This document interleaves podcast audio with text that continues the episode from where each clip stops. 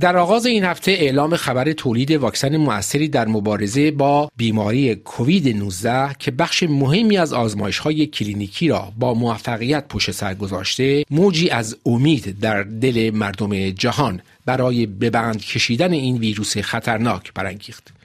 شرکت بزرگ داروسازی آمریکایی فایزر و شرکت آلمانی بیونتک که مشترکاً برای تولید واکسن علیه کووید 19 کار می کنند نخستین مؤسسه‌ای در جهان هستند که به این مرحله از مسابقه تولید واکسن کرونا رسیدند طبق داده های این دو شرکت این واکسن که اصطلاحا واکسن ژنتیکی برای کنترل ویروس است می تواند تا 90 درصد در مقابل ویروس کرونا مسئولیت ایجاد کند. اما از همکنون دو چالش مهم اقتصادی بر سر راه واکسن جدید شرکت فایزر خود را نشان می دهند. این شماره دنیای اقتصاد اقتصاد دنیا به چالش های اقتصادی بر سر راه واکسن ضد کرونا شرکت فایزر اختصاص دارد.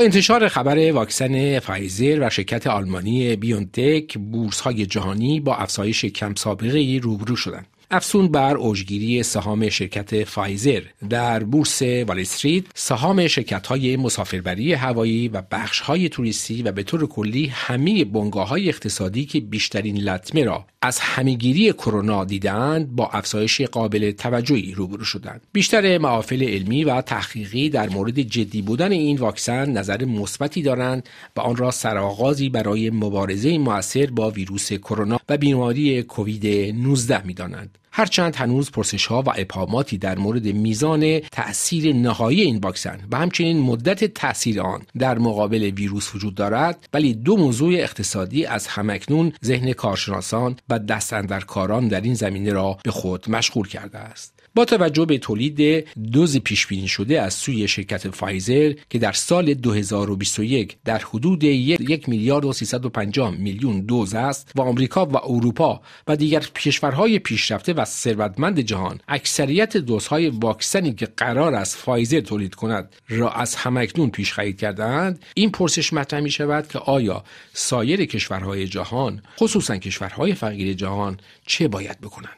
آیا آنها سهمی از این نوآوری نخواهند داشت و باید صبر پیشی کرده تا پس از کشورهای ثروتمند نوبت با آنها برسد و یا به واکسنهای احتمالی دیگر در آینده چشم بدوزند؟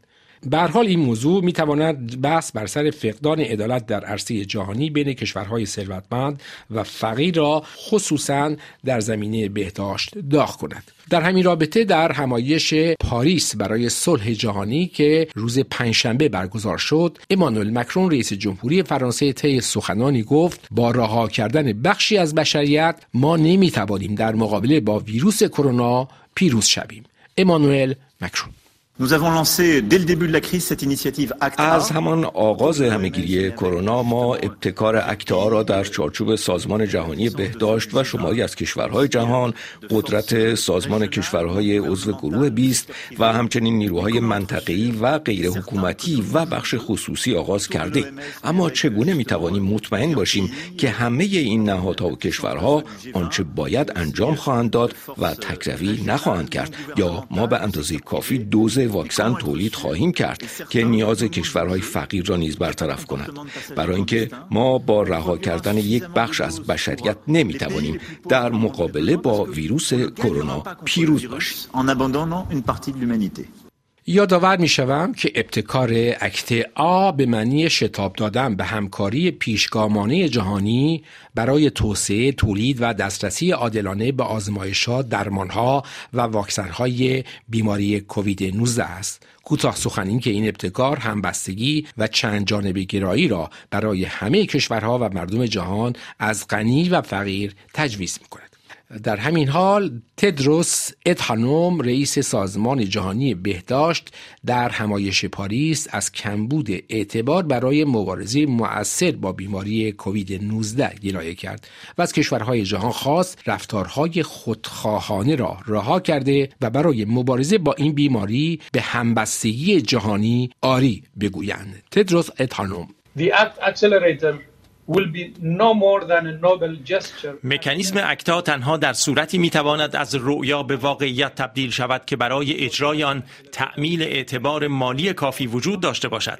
اعتبار در اختیار این ابتکار اکنون به 28.5 میلیارد دلار رسیده است و برای حفظ آهنگ اولیه حرکت ما به صورت فوری به 4.5 میلیارد دلار نیاز داریم در مرحله بعدی ما باید دسترسی عادلانه همه مردم جهان را به واکسنها، معالجات و آزمایشات تضمین کنیم. ما باید پیشرفت ها در این زمینه را به صورت دارایی مشترک جهان ببینیم و نه به عنوان کالاهای خصوصی نگرشی که موجب کنار گذاشتن بخش مهمی از مردم می شود.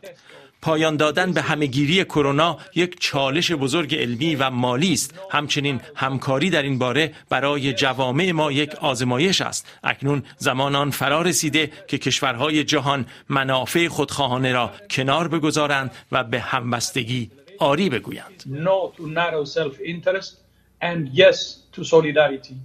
گفتنی است که شرکت آمریکایی فایزر از جمله های دارویی جهان است که از های دولتی و بین‌المللی برای تولید این واکسن استفاده نکرده است. هزینه های تحقیق و توسعه این شرکت با سرمایه گذاری خصوصی این شرکت انجام گرفته است. این موضوع می تواند دو مشکل عمده را ایجاد کند. نخست اینکه قیمت واکسن تولیدی را شرکت فایزر تعیین می کند و تا زمانی که شرکت های دیگر نهایی شدن تولید واکسن را اعلام نکردند واکسن تولیدی فایزر جنبه انحصاری دارد و قطعا قیمت آن بالا خواهد بود و امکان چانه زنی کشورها برای پایین آوردن قیمت بسیار محدود خواهد بود. برخی از کارشناسان پیش بینی می‌کنند که قیمت هر دوز واکسن فایزر دست کم 50 تا 60 دلار باشد. دومی که هر چند کشورهای ثروتمند جهان قادر خواهند بود این قیمتهای بالا را بالاخره پرداخت کنند کشورهای نوخاسته و فقیر جهان با جمعیت گسترده خود قادر به پرداخت واکسن فایزر با این قیمتها نخواهند بود فقط یک لحظه تصور کنید که کشور هند بخواهد یک میلیارد واکسن سفارش دهد دو واکسن برای هر فرد ضرورت دارد. باید رقمی در حدود 60 میلیارد دلار پرداخت کند. تازه هند یک کشور نخواسته صنعتی است و اقتصاد آن طی دو دهه گذشته رشد چشمگیری داشته است. اما حساب کشورهای فقیر قاره آفریقا از همین حالا معلوم است. آنها که برای دستیابی به داروهای معمولی با مشکل روبرو هستند نمی توانند مردم خود را در برابر کرونا واکسینه کنند. افزون بر موضوع عدالت اقتصادی. واکسن ضد کرونا فایزر یک مشکل دیگر نیز دارد. در تولید واکسن فایزر از فناوری موسوم به mRNA A استفاده شده که شامل تزریق بخشی از مختصات ژنتیک ویروس در بدن انسان است که شاخک های پروتئینی ویروس کرونا را تکثیر کرده است. به در نتیجه نظام ایمنی بدن را تحریک می کند اما این گونه واکسن بسیار بی ثبات است و باید در دمای منفی زیر 80 درجه سانتیگراد نگهداری شود. این امن نگهداری و نقل و انتقال آن را دشوار و پرهزینه می کند. ظرفیت سازندگان دستگاه های ایجاد سرما همکنون در جهان بسیار محدود است و به چند کشور پیشرفته صنعتی جهان از جمله کره جنوبی، ژاپن، آمریکا و هند محدود می شود. با اعلام خبر واکسن فایزر سهام این شرکت ها در بورس به نحوی انفجاری رشد کرده است.